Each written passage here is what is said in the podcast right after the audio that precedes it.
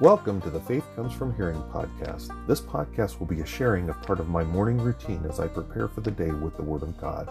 We will be partaking of Puritan prayers from the Valley of Vision, each day's morning devotional from Charles Haddon Spurgeon's Morning and Evening, and we'll be reading from the Legacy Standard Bible, which is the newest and I believe the most accurate translation of the Word of God. We will be following a Bible reading calendar that provides for reading the whole Bible in a year that was created by Minister Robert Murray M'Cheyne for his congregation back in 1842, and that has been a part of my daily reading for over six years now.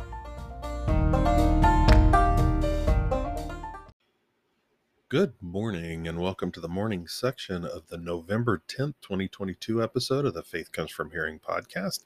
I'm Wayne Floyd, your host and we are here to do some uh, reading in Valley of Vision, some Puritan prayers, and a devotion from Charles Haddon Spurgeon, uh, his morning and evening, and then uh, doing some reading from the Legacy Standard Bible, reading through four chapters today, um, using Robert Murray M'Cheyne's Bible reading plan. It's Read the Bible in a Year.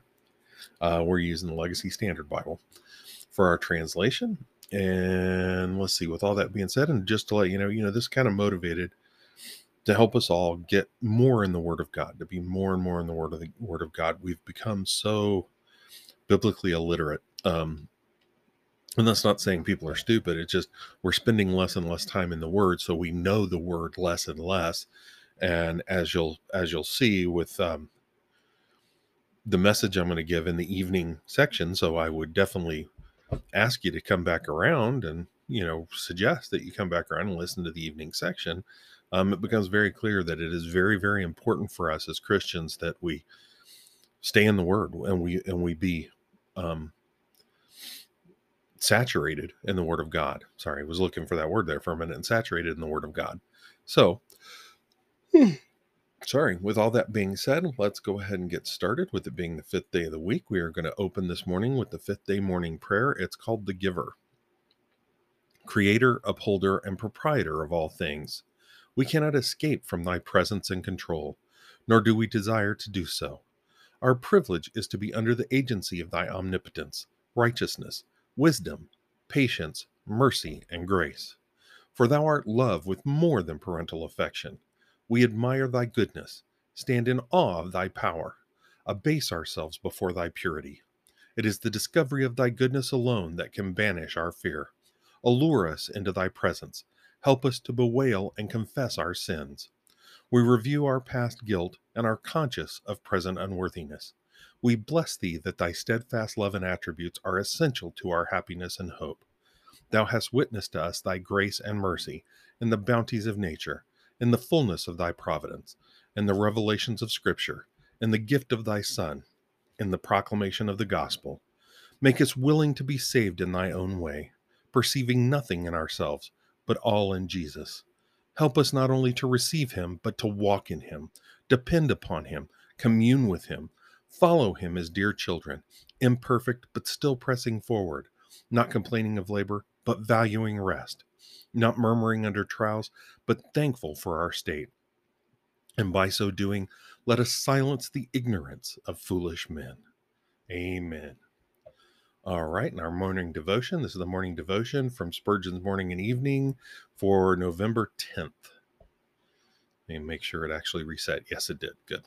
Okay, and the text for it is Deuteronomy 33 27. The eternal God is thy refuge. The word refuge may be translated mansion or abiding place, which gives the thought that God is our abode, our home. There is a fullness and sweetness in the metaphor, for dear to our hearts is our home, although it be the humblest cottage or the scantiest garret, and dearer far is our blessed God, in whom we live and move and have our being. It is at home that we feel safe. We shut the world out and dwell in quiet security. So when we are with our God, we fear no evil. He is our shelter and retreat, our abiding refuge. At home we take our rest. It is there we find repose after the fatigue and toil of the day. And so our hearts find rest in God. When, wearied with life's conflict, we turn to Him, and our soul dwells at ease. At home also, we let our hearts loose We are not afraid of being misunderstood, nor of our words being misconstrued. So when we are with God, we can commune freely with Him, laying open all our hidden desires. For if the secret of the Lord is with them that fear Him, I'm sorry. So, it, for if the secret of the Lord is with them that fear Him, the secrets of them that fear Him ought to be and must be with their Lord. Home, too, is the place of our truest and purest happiness and it is in God that our hearts find their deepest delight. We have joy in Him, which far surpasses all other joy. It is also for home that we work and labor. The thought of it gives strength to bear the daily burden and quickens the fingers to perform the task. And in this sense, we may also say that God is our home. Love to Him strengthens us. We think of Him in the person of His dear Son and a glimpse of the suffering face of the Redeemer constrains us to labor in his cause. We feel that we must work, for we have brethren yet to be saved, and we have our Father's heart to make glad by bringing home his wandering sons.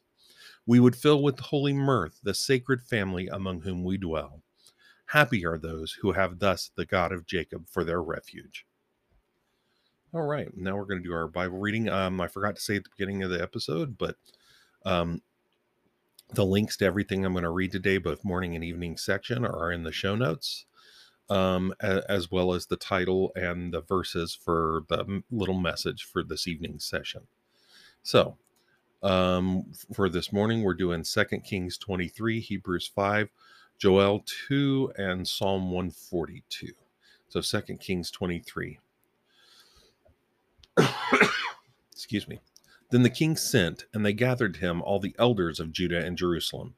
And the king went up to the house of Yahweh, and all the men of Judah, and all the inhabitants of Jerusalem with him, and the priests and the prophets, and all the people, both small and great. And he read in their hearing all the words of the book of the covenant, which was found in the house of Yahweh. Then the king stood by the pillar, and cut a covenant before Yahweh to walk after Yahweh, and to keep his commandments, and his testimonies, and his statutes with all his heart and all his soul, to establish the words of this covenant that were written in this book. And all the people entered into the covenant. Then the king commanded Hilkiah the high priest, and the priests of the second order, and the doorkeepers, to bring out of the temple of Yahweh all the vessels that were made for Baal, for Asherah, and for all the hosts of heaven. And he burned them outside Jerusalem in the fields of the Kidron, and carried their ashes to Bethel. And he did away with the idolatrous priests whom the kings of Judah had appointed, and who burn incense in the high places in the cities of Judah and in the surrounding area of Jerusalem, as well as those who burned incense to Baal, to the sun and to the moon, and to the constellations, and to all the host of heaven. And he brought out the Asherah from the house of Yahweh outside Jerusalem to the brook Kidron, and burned it at the brook Kidron, and ground it to dust, and threw it its du- and threw its dust on the graves of the common people.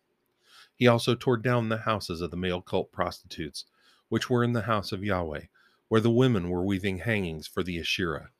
Then he brought all the priests from the cities of Judah and defiled the high, high places where the priests had burned incense, from Jeba to Beersheba, and he tore down the high places of the gates, which were at the entrance of the gate of Joshua, the ruler of the city, which were on one's left at the city gate. Nevertheless, the priests of the high places did not go up to the altar of Yahweh in Jerusalem, but they ate unleavened bread among their brothers. He also defiled Topheth, which is in the valley of the son of Hinnom, that no man might make his son or his daughter pass through the fire for Molech. And he did away with the horses which the kings of Judah had given to the sun at the entrance of the house of Yahweh, by the chamber of Nathan Melech, the official, which was in the precincts, and he burned the chariots of the sun with fire. Also the altars which were on the roof, the upper chamber of Ahaz, which the kings of Judah had made, and the altars which Manasseh had made in the two courts of the house of Yahweh, the king tore down, and he crushed them there, and threw their dust into the brook Kidron. And the high places which were before Jerusalem, which were on the right of the Mount of Destruction, which Solomon the king of Israel had built for Ashtoreth, the detestable idol of the Sidonians, and for Chemosh, the detestable idol of Moab, and for Milcom, the abomination of the sons of Ammon, the king defiled. And he broke in pieces the sacred pillars, and cut down the Asherim, and filled their places with human bones. Furthermore, the altar that was at Bethel, and the high place which Jeroboam the son of Nebat, who made Israel sin, had made, even that altar and the high places he, tore, he tore down. Then he demolished its stones, ground them to dust, and burned the Asherah. Then Josiah turned, and he saw the graves that were there on the mountain. And he sent and took the bones from the graves, and burned them on the altar, and defiled it according to the word of Yahweh, which the man of God proclaimed, who proclaimed these things. Then he said, What is this monument that I see? And the men of the city told him, It is the grave of the man of God who came from Judah and proclaimed these things which you have done against the altar of Bethel. And he said, Let him alone, let no one move his bones.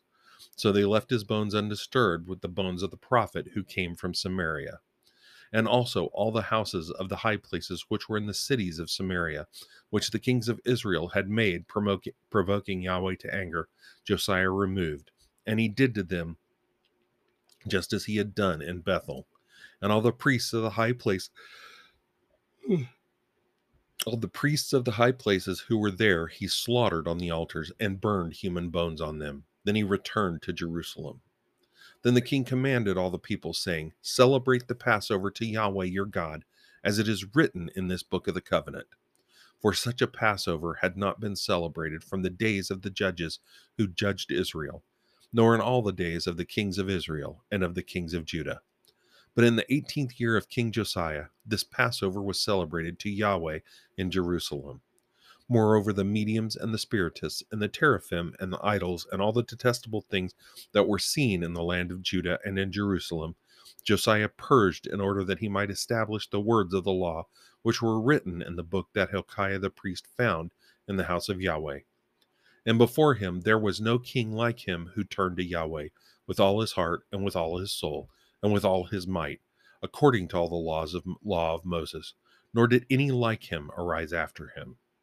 However, Yahweh did not turn from his great burning anger, his anger which burned against Judah, because of all the provocations with which Manasseh had provoked him to anger.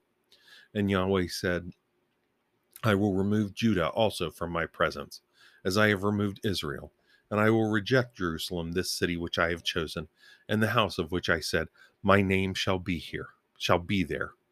Now the rest of the acts of Josiah, and all that he did, are they not written in the book of the chronicles of the kings of Judah? In his days, Pharaoh, Pharaoh Necho, king of Egypt, went up to the king of Assyria to the river Euphrates, and King Josiah went to meet him. And when Pharaoh Necho saw him, he put him to death at Megiddo. And his servants drove his body in a char- chariot from Megiddo and brought him to Jerusalem and buried him in his own tomb. Then the people of the land took Jehoahaz, the son of Josiah, and anointed him and made him king in place of his father. Jehoahaz was 23 years old when he became king, and he reigned three months in Jerusalem. And his mother's name was Hamutal, the daughter of Jeremiah of Libnah. And he did what was evil in the sight of Yahweh, according to all that his fathers had done. And Pharaoh Necho imprisoned him at Riblah in the land of Hamath, that he might not reign in Jerusalem and he imposed on the land a fine of 100 talents of silver and one talent of gold. Then Pharaoh Necho made Eliakim, the son of Josiah, king in the place of Josiah his father, and changed his name to Jehoiakim. But he took Jehoahaz and brought him to Egypt, and he died there.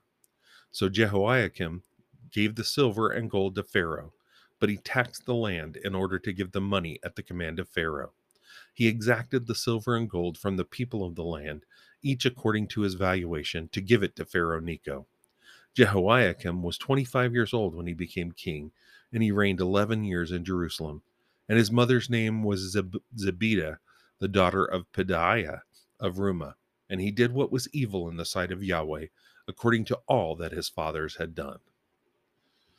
All right, in Hebrews 5, for every high priest taken from among men is appointed on behalf of men in things pertaining to God, in order to offer both gifts and sacrifices for sin, being able to deal gently with the ignorant and misguided, since he himself also is beset with weakness. And because of it, he is obligated, justice for the people, to also offer sacrifices for sins in the same way for himself. and no one takes this honor to himself, but receives it when he is called by God, even as Aaron was. In this way, also Christ did not glorify himself to become a high priest, but he who said to him, You are my son, today I have begotten you. Just as he says also in another passage, You are a priest forever, according to the order of Melchizedek. He, in the days of his flesh, offered up both prayers and supplication with loud crying and tears to the one able to save him from death, and he was heard because of his reverence. Although he was a son, he learned obedience from the thing which he suffered, and having been made perfect, he became to all those who obey him the source of eternal salvation, being designated by God as a high priest according to the order of Melchizedek.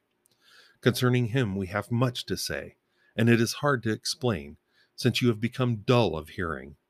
For though by this time you ought to be teachers, you have need again for someone to teach you the elementary principles of the oracles of God, and you have come to need milk and not solid food. For everyone who partakes only of milk is not accustomed to the word of righteousness, for he is an infant.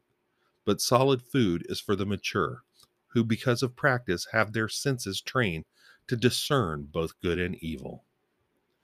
All right, and Joel 2 Blow a trumpet in Zion, and make a loud shout on my holy mountain. Let all the inhabitants of the land tremble, for the day of Yahweh is coming. Surely it is near. A day of darkness and thick darkness, a day of clouds and dense gloom. As the dawn is spread over the mountains, so there is a numerous and mighty people. There has never been anything like it, nor will there be again after it. For the years from generation to generation, a fire consumes before them, and behind them a flame burns. The land is like the Garden of Eden before them, but a desolate wilderness behind them, and nothing at all escapes them. Their appearance is like the appearance of horses, and like war horses, so they run. With the noises of chariots, they leap on the top of the mountains. Like the crackling of a flame of fire consumes the stubble, like a mighty people arranged for battle. Before them the peoples are writhing. All faces turn pale. They run like mighty men. They climb up the wall like men of war. And they each march in line, and they do not deviate from their paths. They do not crowd each other. They march everyone in his path. When they fall against the defending weapons, they do not break ranks. They rush on the city. They run on the wall. They climb up into the houses. They enter through the windows like a thief. Before them the earth trembles the heavens quake, the sun and the moon grow dark, and the stars lose their brightness.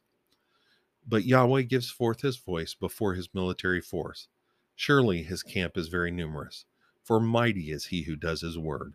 The day of Yahweh is indeed great and very awesome, and who can endure it? Yet even now, declares Yahweh, return to me with all your heart, and with fasting, weeping, and wailing, and tear your heart and not your garments. Now return to Yahweh your God, for he is gracious and compassionate, slow to anger and abounding in loving kindness, and relenting concerning evil. Who knows whether he will not turn and relent and leave a blessing behind him, even a grain offering and a drink offering, for Yahweh your God? Blow a trumpet in Zion, set apart a fast as holy, call for a solemn assembly. Gather the people, set apart the congregation as holy, assemble the elders Gather the infants and the nursing babies. Let the bridegroom come out of his room, and the bride out of her bridal chamber. Let the priests, the ministers of Yahweh, weep between the porch and the altar, and let them say, Pity your people, O Yahweh, and do not make your inheritance a reproach, a byword among the nations. Why should they among the peoples say, Where is their God? Then Yahweh will be jealous for his land, and will spare his people then Yahweh will answer and say to his people, Behold, I am going to send you grain, new wine, and oil, and you will be satisfied in full with them. And I will never again make you a reproach among the nations. But I will remove the northern military force far from you, and I will drive it into a parched and desolate land, and its vanguard into the eastern sea, and its rearguard into the western sea. And its stench will rise up, and its foul smell will rise up, for it has done great things. Do not fear, O land, Rejoice and be glad, for Yahweh has done great things. Do not fear, beasts of the field, for the pastures of the wilderness have turned green, for the tree has borne its fruit. The fig tree and the vine have yielded their full force. So rejoice, O sons of Zion, and be glad in Yahweh your God, for he has given you the earth, early rain in righteousness, and he has poured down for you the rain, the early and the late rains as before. The threshing floors will be full of grain, and the vats will overflow with the new wine and oil. Then I will pay back to you in full for the years that the swarming locust has consumed, the creeping locust, the stripping locust, and the gnawing locust, my great military force which I sent among you. And you will have plenty to consume and be satisfied, and praise the name of Yahweh your God, who has dealt wondrously with you. Then my people will never be put to shame. Thus you will know that I am in the midst of Israel, and that I am Yahweh your God, and there is no other, and my people will never be put to shame. And it will be afterwards that I will pour out my spirit on all mankind, and your sons and your daughters shall prophesy. Your old men will dream dreams, and your young men will see visions. Even on the male slaves and female slaves, I will in those days pour out my spirit. And I will put wonders in the sky and on the earth blood, fire, and columns of smoke. And sun will be turned into darkness, and the moon into blood, before the great and awesome day of Yahweh comes. And it will be that everyone who calls on the name of Yahweh will be delivered.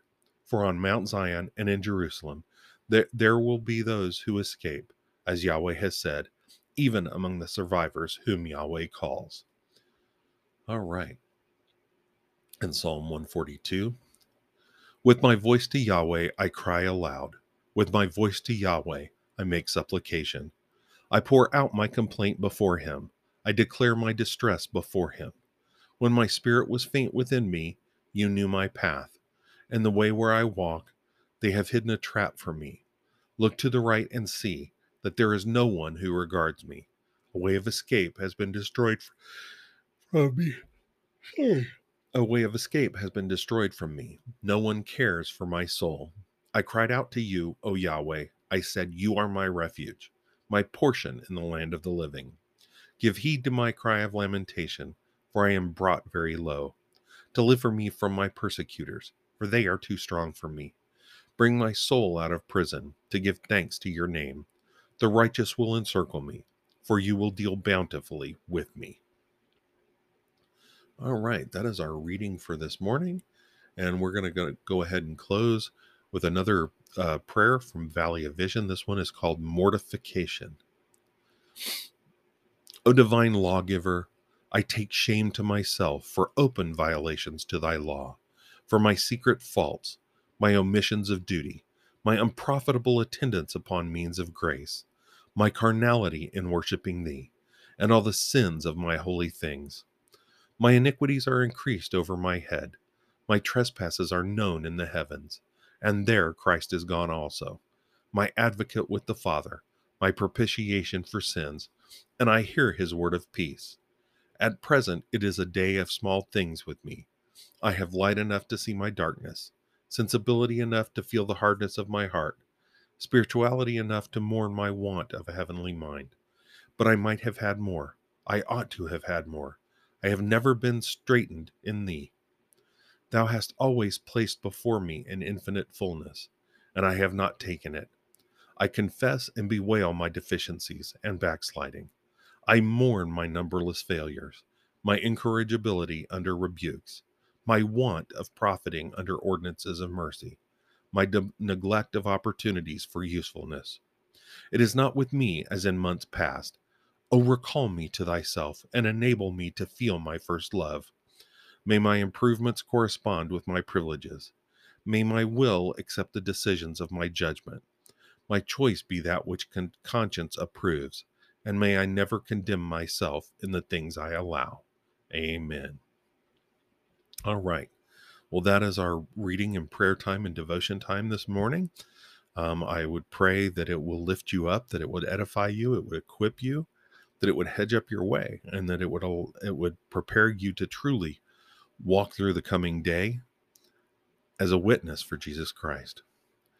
Um, and as I try to end most morning sessions, Make sure that everything you do today, that you do it for the glory of God.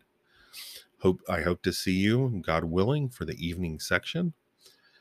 Have a great one. God bless.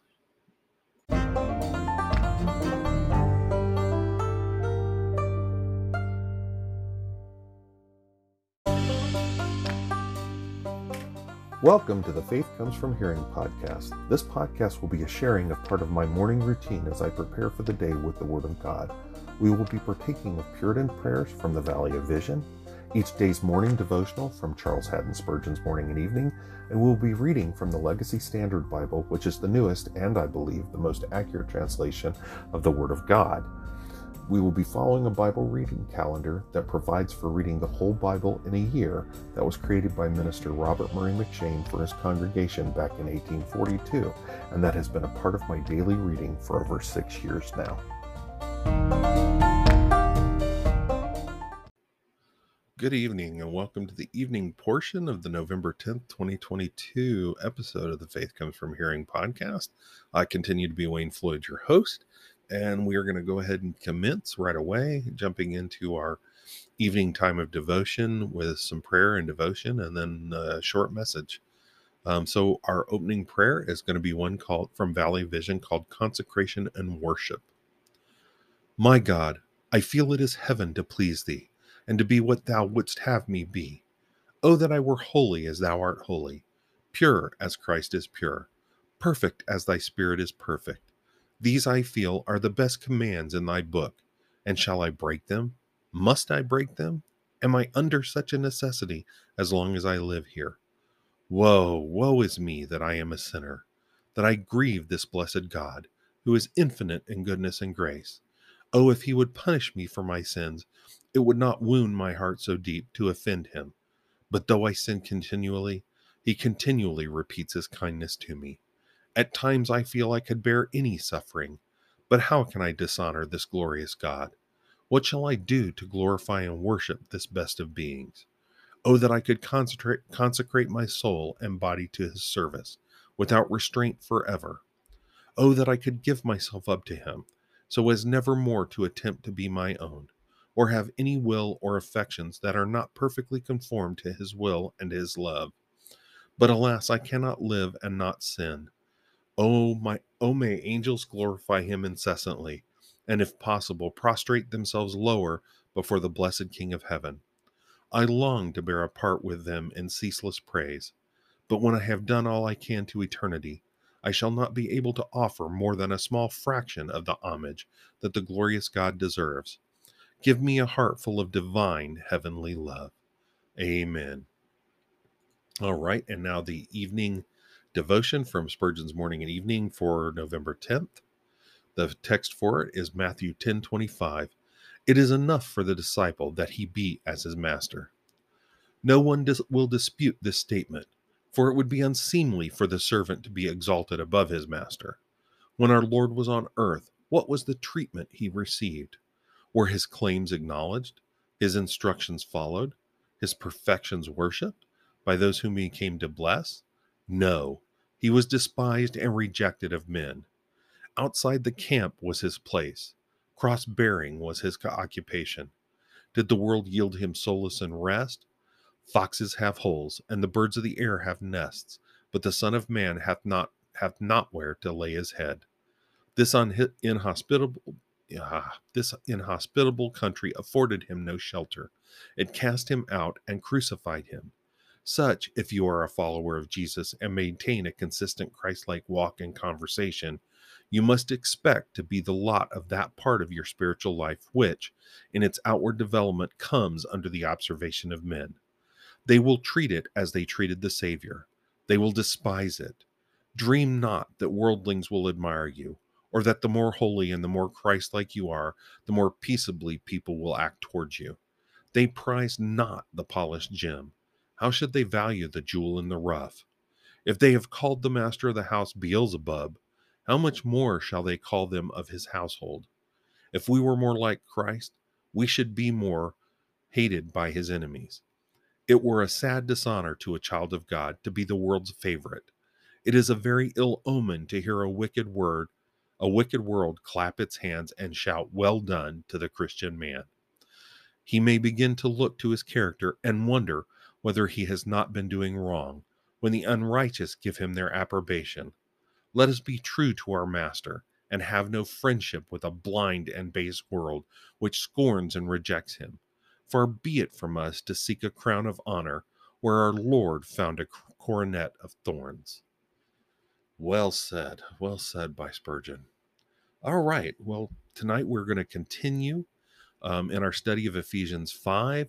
Um, we're moving on into a next characteristic of the walk. Uh, we're actually moving on to verses 15, 16, and 17. We're actually, I'm actually going to break this next one up into three parts. So, God willing, we'll cover it uh, this evening, tomorrow evening, and the following evening um, over these next three verses. But I've talked to you before, um, and I've brought to your attention before that as as we hit this practical application portion of the book of Ephesians, basically Ephesians four, five, and six, the last half or the, the second half, um, which is also the last half of the book of Ephesians, that we, uh, you know, it was the first half was was Paul showing us what our position was, what the position of the church was, the position of the body of Christ, the individuals that were before God, that we are placed holy and blameless through our salvation in Christ. And that the, the second half was that practical application, that walk that is trying to bring us through sanctification up to the level where we've already been positionally placed. Okay. So, and we've talked about that. It, it starts out in um, chapter four, verse one, that, the we are to walk worthy, that worthy walk. And then we've broken it down and see the different pieces of that walk. Um, and when we, when we finally got into Ephesians 5, we saw first off being imitators of God and and that walk walking in love, that love walk, um, walking as Christ loved us, that sacrificial walk. And then we saw there how there were things it was not to be, things that what the love walk should look like and what it shouldn't look like, um, what that worthy walk should look like and it shouldn't look like. And then when we got to verse, verses eight last night, um, we talked about the walk of light um, and that light being a righteousness and a truth um, you know truth as far as knowledge and then righteous uh, and righteousness um, holiness as far as morality. Um, and we saw the contrast between the two between what we were like before we were saved and what we were like after we were saved. So we saw that in verses 8 through 14 um, and we saw the call that in verse 14 that call by paul to the to those who have become complacent, to those who the the sleepers, um, that they were to arise from the dead, so that Christ will shine on you. So we saw why they should they should not be complacent and they should be walking in light. So what we're running, bleh, excuse me, what we're moving into next is the walk of wisdom. That is that next characteristic. And we see that in Ephesians 5, verses 15, 16, and 17. We're going to deal with verse 15 today, but I'm going to read all three. So we've talked about the others. We've finished the walk, um, walking in light, being children of light through verse 14 in Ephesians 5. So here we are, verse 15. Therefore, look carefully how you walk, not as unwise, but as wise, redeeming the time because the days are evil. On account of this, do not be foolish, but understand what the will of the Lord is. All right, so again, our verse we're like I said, we're going to break this walk of walking in wisdom. We're going to break it into three parts. So our first part here, we're going to deal with verse 15, and what we see in verse 15 is walking carefully. Therefore, look carefully how you walk. Now, again, don't forget, and I've said this a couple of times. We saw it back in verse seven as well, and we and and in verse five or chapter five, verse one, and we see it at the very beginning of chapter four. We see the use of the word therefore. And uh, what have I said to you before about that? When you see the word therefore, you have to figure out what the therefore is there for. I know that sounds ridiculous, but you do. You got it. You have to know what is that telling you? What is the word therefore telling us? What is te- what it is telling us is the next thing said relate back to the things said previous. So what we actually end up seeing here, and we we see it in other places in Ephesians, but Paul is building the, the God through the apostle Paul is building one walk upon the next walk upon the next walk upon the next walk. So it's that walk of love should build into a walk of light, should build into a walk of wisdom, which should build into, starting in verse 18, a walk in the spirit. Okay. So these are building on. So it's saying, okay, with that walk of light, which built on the walk of love before you, now we're building the walk of wisdom on top of it. So that's what the therefore is there for at the very the very first word of chapter of verse 15. But then it goes on, look carefully how you walk. So it's speaking of a careful walk, and it goes on not as unwise, but as wise. Um, in some of the translations, carefully there, walk, look carefully how you walk. Some translations use circumspectly. Um, and, and what it what it's meaning there, the carefully, the circumspectly, is it's it means a very um, careful walk. Of very well, of course it is because it's walk very look carefully how you walk. But the circumspect walk is one that is careful with every step it takes, step by step. It is very controlled. It is very guided. It is very specific about where it steps. Um, I don't know if you've ever ever um, tried to walk on ice. Um, where where I mean here here in Arizona we end up with black ice. We end up where it freezes over on an asphalt road, and you can't really tell till you step on it and you end up down on your behind, sliding or slamming or bruising or whatever. But when you're trying to cross a surface like that, you're very, very particular about how you put your foot down. It's not just where you step, but how you step, um, how you plant your foot, what weight you put on your foot, what kind of force you use. Um, I, I, I know Arizona, um, where I'm at, um, water doesn't run in this half the streams. But if you've ever been up in the mountains or whatever, and you're trying to cross a creek up there, and you're crossing on rocks, especially rocks that the water's getting splashed on, you are very, very particular as you place each foot as you go across. That's that's what's being referenced here. It's that kind of very, very, very careful walk. A very, very careful walk.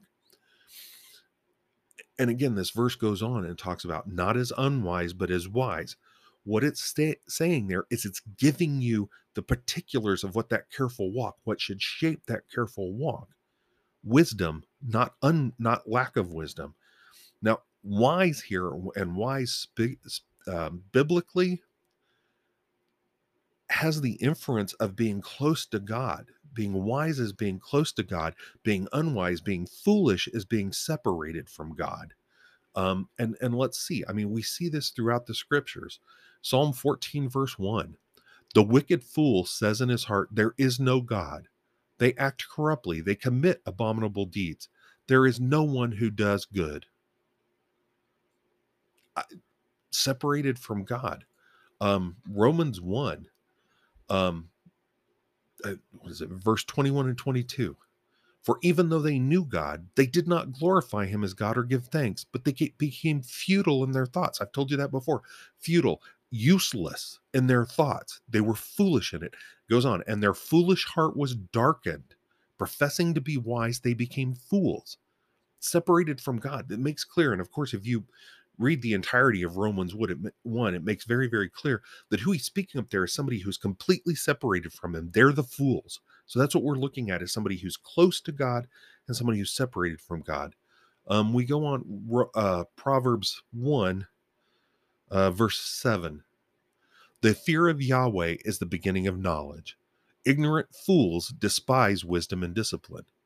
So, somebody who's foolish despises wisdom. Somebody who is being foolish, somebody who is separating from God, despises wisdom and discipline. And uh, you see again in verse 22 How long, O simple ones, will you love simplicity? And scoffers delight in scoffing, and fools hate knowledge those that are separated from God are not interested in knowledge. And those are sinners. That's sinners. Um, Proverbs 14, verses 8 and 9. The wisdom of the prudent is to understand his way. And in that way, talking about his own ways, but it, it could also be seen talking about God's ways. But the folly of fools is deceit. It's untruthfulness. The folly of the fools is untruthfulness. That's what we're looking at. The fools are separated from God. We see that through there. They are completely separated from God. So so the question would be asked, so what does that matter? What does that matter if they're separated from God? What is the difference between being close to God and separated from God? Well, uh, excuse me for a minute. Um, the being closer to God means you have the guidance to properly place each foot, to truly walk carefully. And where do we get that guidance? We get it from the scriptures. We get it from the scriptures. Um, and that that's what we've seen. Um, even through our um through our reading today. That's where we get our, I, you know, I've been telling you, that's why I'm so concerned about the biblical illiteracy of the body of Christ. That is what guides us on that careful walk, that walk of wisdom is the scriptures. And that being in the scriptures is what brings us closer to God. Being outside of the scriptures means we are separated from God. We are separating ourselves because we're not. We're we're told clearly repeatedly in the scriptures that we are to be in them. We are to be meditating on them constantly. Okay? One, we're being disobedient if we're not doing that. But two, we are setting ourselves up to walk as the unwise, to walk as fools, to be fools, to be separated from God. And it's really, really easy for us to go, oh, it's just not that big a deal. You know, I still love God. You know, I know He's my Savior and all that stuff. You end up being the the the sleeper, the the dead person from verse 14. That that that totally complacent supposed believer that's not being bothered to do anything, that, that has no Christian walk at all, that bears absolutely no fruit of light. And we talked about that. No fruit of light that we spoke of last evening. They're manifesting nothing because they've gone lazy, because they're not in the word. They're not walking wise. They're walking as separated from God. They're walking as the unwise. They're walking as fools and and I, while I was doing reading through this, and as, as I as I was going back over my notes for this, it, it of course I came back to um, Bunyan's Paul um, John Bunyan's Pilgrim's Progress, and uh, just wonderful, wonderful. I, I I can't recommend Bunyan's Pilgrim's Progress more to you. Um, to me, it is the book you should read most beside the Bible. Um, it is just wonderful. And they spoke of Bunyan that the guy was so saturated in the Bible that if you cut him, he would bleed Bibline. He would bleed Bible. But he wrote this, and this is about a person, a man called Christian, and this Christian, this Christian man, this man named Christian's walk towards salvation. Okay, um, and it tells it as a story but this this illustration is so solid um so christian and somebody else named hopeful and you get these interesting names across this story so christian and whole and hopeful are making their way down the designated path they're trying to get to the glorious city which is a, a, a metaphor for salvation um, and the sp- path starts to get tougher and tougher but they're on the right path but they see off on their left hand side of the road a meadow that is called Bypath Meadow. And the path looks easier, but it's off the designated path. They continue through the meadow and they run into another person called Vain Confidence, who assures them that this is the path to the celestial gate. However, Vain Confidence falls in a pit due to, due to going this way, and Christian and Hopeful end up captured by Giant Despair and imprisoned in Doubting Castle. But all of that could have been avoided if they had stayed on the designated path, if they had walked carefully, if they'd walked circumspectly as the wise and not fools, if they had followed where they had been directed.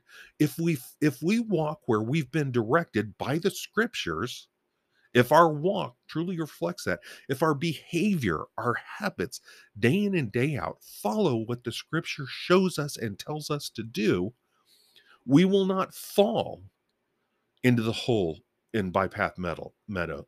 We will not be captured by giant despair.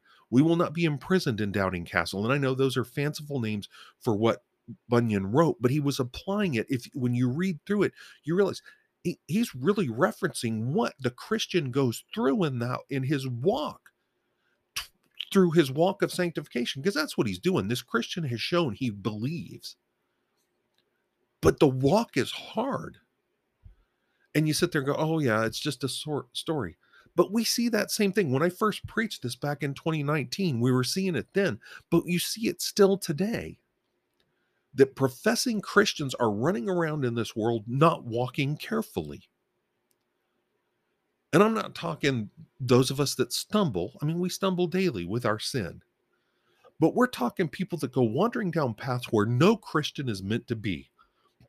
They get wrapped up in supporting things that no Christian has any business being associated with, much less supporting. And I'm going to be blunt abortion. No Christian should have anything to do with abortion. And if you're sitting there supporting abortion, you better question your salvation because you are associating yourself with murder. And we are called to call that out as sin and to turn from it. But you see them pushing the LGBTQ agenda, pushing an agenda that is in direct conflict with what God and what Christ and what God through the Apostle Paul calls sin. And there are people professing to be Christians that are supporting that. And supporting, and I, I can say LGBTQ, but supporting adultery supporting people living together outside of marriage and and living in an intimate way outside of marriage. That is as bad if not worse. Because you're perverting what god set before us as the appropriate way to do things. Um, you see them I, just the, the kind of things that they're supporting. Uh, the the the the kind of gospels what they call the gospel that they're pushing forward. And yet professing christians associating with them that they have no business being anywhere near. Sensationalist things ridiculous things. They're not walking carefully.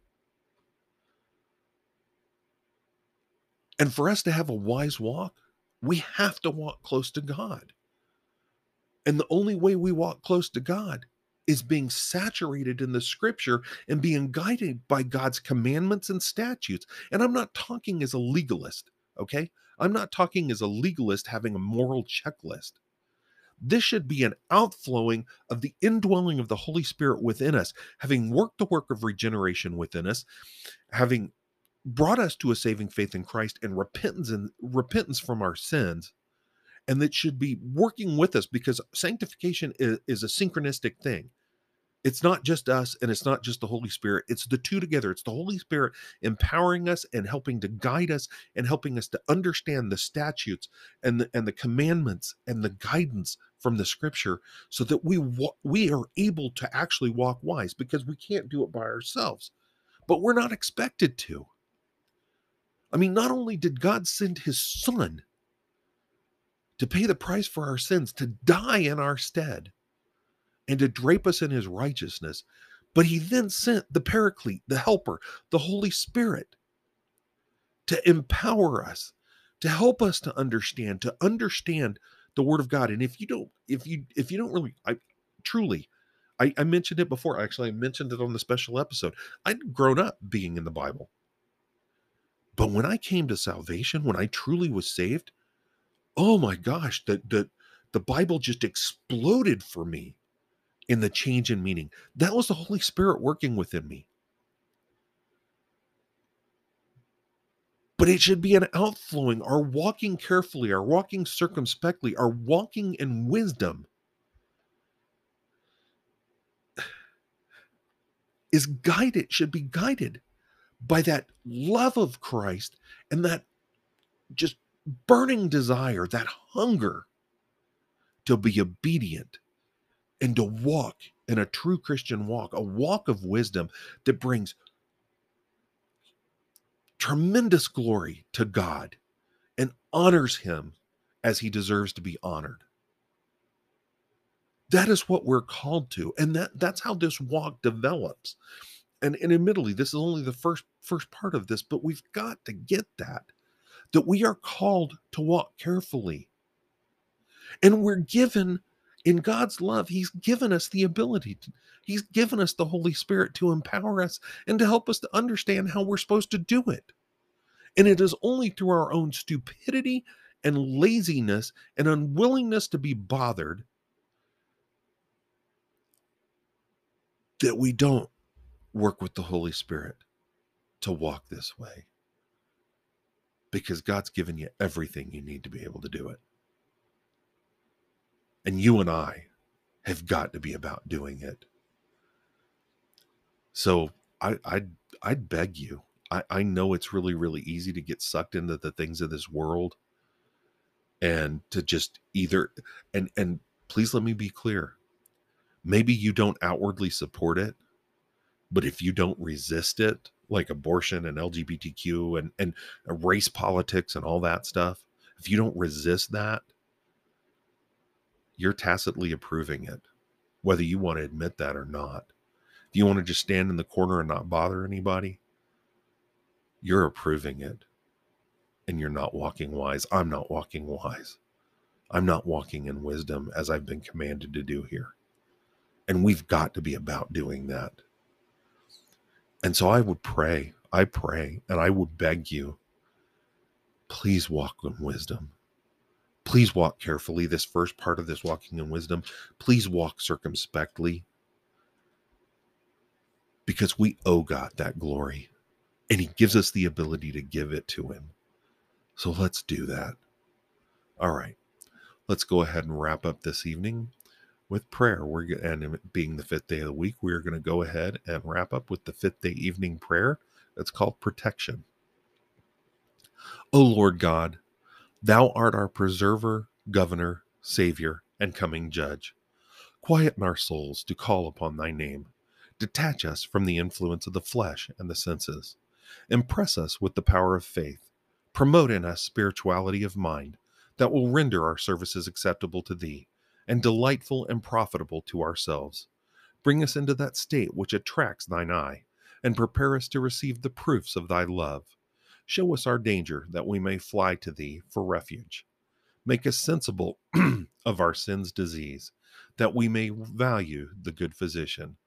Placard to us the cross, that it may slay the enmity of our hearts. Help us to be watchful over our ways, jealous over our tempers, diligent over our hearts when we droop, revive us. When we loiter, quicken us. When we go astray, restore us. Possess us with more of that faith, which is the principle of all vital godliness. May we be rich in faith, be strong in faith, live by faith, walk by faith, experience the joy of faith, do the work of faith, hope through faith, perceiving nothing in ourselves. May we find in the Savior wisdom, righteousness, sanctification, redemption. Amen. All right. Well, I hope you've had a wonderful day. I hope this devotion time at the end of your day has been very, very helpful. Um, and I hope you'll take it to heart. Um, we've, if we are truly to be the Christians we're called to be, we've we must walk a worthy walk, and we're given the ability to do to do so. And in walking that worthy walk, part of that worthy walk is a walk in wisdom and a characteristic of that walking in wisdom is to walk carefully. So let's walk carefully. In this world where there are so many pitfalls and so many bypath meadows, let's stay on the path no matter how hard it gets and walk carefully. All right, you have a wonderful rest of your evening. I love you, and God willing, I'll see you tomorrow morning. God bless.